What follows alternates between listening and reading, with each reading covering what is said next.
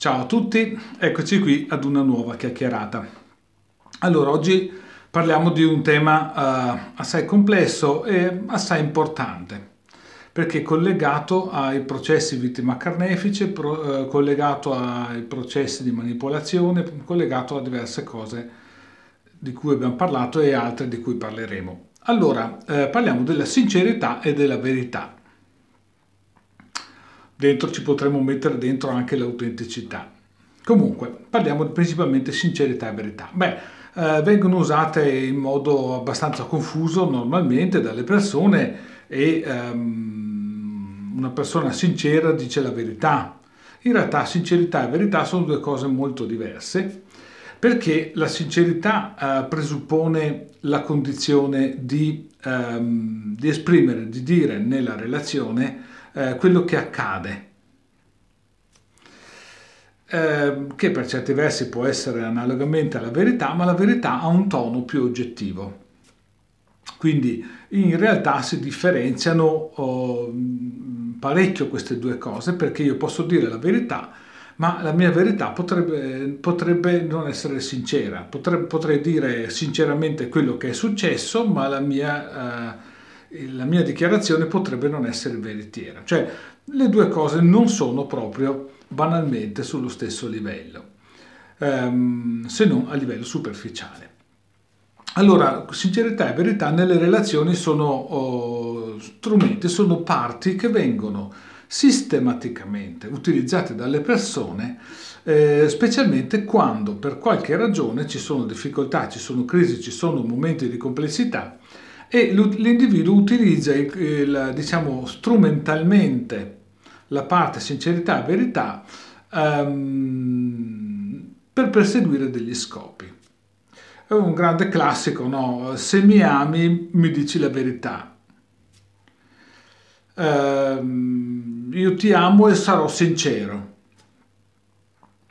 Bellissime proposizioni, ma nella realtà si scontrano con uh, un aspetto molto, uh, molto meno banale, molto meno elementare. Ehm, le due dichiarazioni sono un sistema che l'individuo attua quando ha uno scopo. Cioè io dirò alla mia partner eh, ti amo, sono sincero, in realtà sottointendendo che mi aspetto altrettanto dall'altra parte, cioè in una condizione nella quale la mia dichiarazione sottende un'intenzione di tutt'altro livello. Entriamo nell'ambito di quello che sono uh, dinamiche della pressione emotiva, che vanno bene, che non stiamo uh, additando come qualcosa di sbagliato o negativo, guai interpretarlo in questa chiave, perché fareste degli errori. ehm, ma dobbiamo comprendere che al di sotto di una dichiarazione di un qualsiasi concetto utilizzato di questo genere c'è una seconda intenzione. L'individuo utilizza tutte le strutture morali, perché sincerità e verità fanno parte delle strutture morali, non di strutture funzionali. Eh, apriamo la, questa parentesi, scusatemi, dovevo dirlo prima, eh, perché fanno parte di strutture morali? Beh, perché ambedue, la sincerità e la verità, sono punti di vista.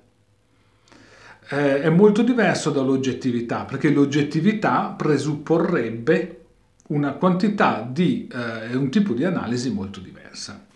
Cioè, quello che io vedo, che è la mia verità, che è, o quello che dichiaro che è la mia sincerità, sicuramente viene letto in un modo diverso da altre persone. Allora, l'oggettività sarebbe diciamo, una serie di riflessioni che eh, prendono in esame diversi punti di vista, mentre la sincerità e la verità nelle relazioni interpersonali eh, è un punto di vista e quindi, come abbiamo già detto nel filmato sulle proiezioni, i propri punti di vista sono eh, molto poco realistici mediamente.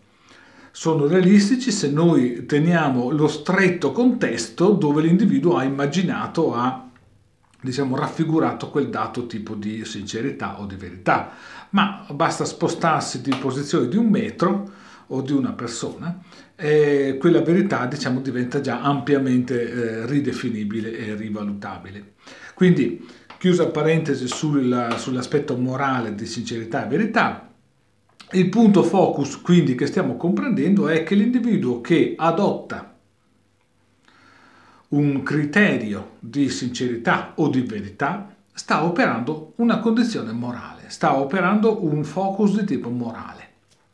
Gli scopi di tipo morale sono sempre sistemi che nascono da dinamiche della paura, cioè io uh, farò la scansione e l'individuazione di ciò che è positivo, ciò che è negativo, ciò che è vero, ciò che è falso, ciò che è sincero, ciò che è menzognero, unicamente quando la mia condizione di apprensione sale. Altrimenti non ne ho bisogno, non farò condizioni, non farò inferenze di tipo morale, di tipo appunto di questo genere, perché per l'appunto non ho alcuna condizione di minaccia da compensare, non ho alcuna condizione su cui certificare, su cui oggettivare l'autenticità, la verità, la sincerità di una situazione, di una persona. Quindi che io attui questo processo su me stesso, nel senso che magari dichiaro sono sincero, io sono una persona sincera, molte persone mi dicono ah ma no io sono una persona sincera, io non mento in realtà non è che non mentono oppure mentono, è una rappresentazione legata al loro, alla loro apprensione che gli altri pensino che non è sincero. E questo ci dice in realtà che il soggetto tende a non essere sincero, perché la dichiarazione viene fatta sempre nel momento in cui la persona ha un'alterazione emotiva. Cioè una persona autenticamente sincera non ha bisogno di dichiarare e non dichiara di essere sincero, dà per scontato di esserlo perché è implicito. L'individuo che lo dichiara, lo dichiara perché invece ha un'alterazione. Positivo, negativo, legittimo, non legittimo non ci interessa, non siamo qui a discutere e a mettere in discussione la legittimità delle dichiarazioni, ma nelle dinamiche emotive e quindi nel derivato, le strutture cognitive, l'individuo dichiara delle cose in modo compensativo, cioè compensa.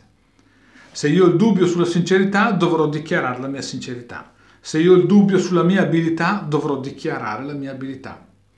E ripeto, dovrò, perché il mio meccanismo emotivo mi obbliga a livello cognitivo a formulare condizioni dichiarative, condizioni rappresentative. Solo se io mi sento un po', passatemi il termine, sfigato, cercherò di rappresentarmi come fico. Solo se mi sento menomato cercherò di compensare le mie menomazioni. Niente di male, va benissimo, ma dobbiamo essere consapevoli che è questo che accade. Tornando alla condizione di sincerità e verità, quindi essendo una delle diciamo, varie espressioni della moralità, dobbiamo considerare che ha appunto uno scopo.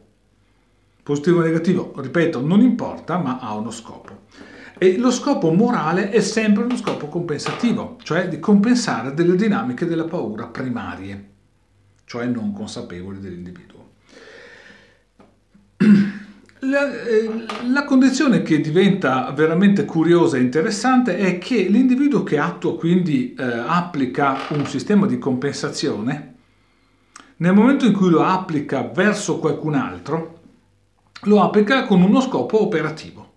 Quindi, come citavo all'inizio, se io dichiaro alla mia partner che sono sincero, in qualche modo le sto chiedendo di essere altrettanto, minimo, quindi sto esercitando una pressione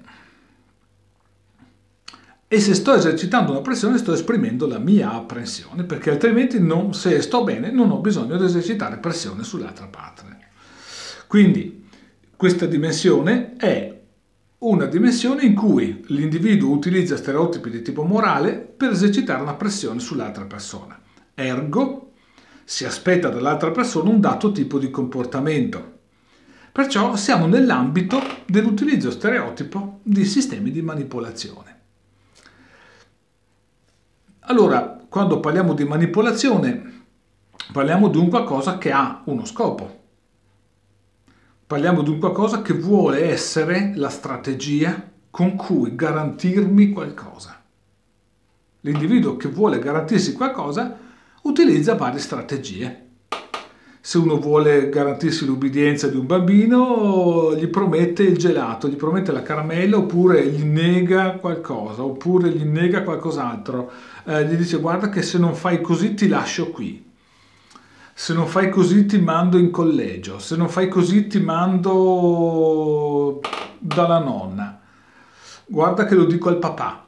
Cioè forme per l'appunto moralizzate di ricatto affettivo in questo esempio che ho fatto, che per l'appunto utilizza una struttura di tipo morale con cui forzare la mano, piegare l'avversario, ottenere un dato tipo di comportamento. Non c'è niente giusto, niente sbagliato perché poi un'analisi più corretta va fatta sul, sul, sul, sul fatto reale, su eventualmente una condizione specifica con il suo contesto. Proprio perché siamo davanti a un meccanismo che ha questo tipo di schema. Data la paura, l'individuo produce una moralizzazione, sincerità, verità, e data questa si aspetta che gli altri producano un comportamento di un dato tipo. Per ora è tutto, grazie, ciao, alla prossima.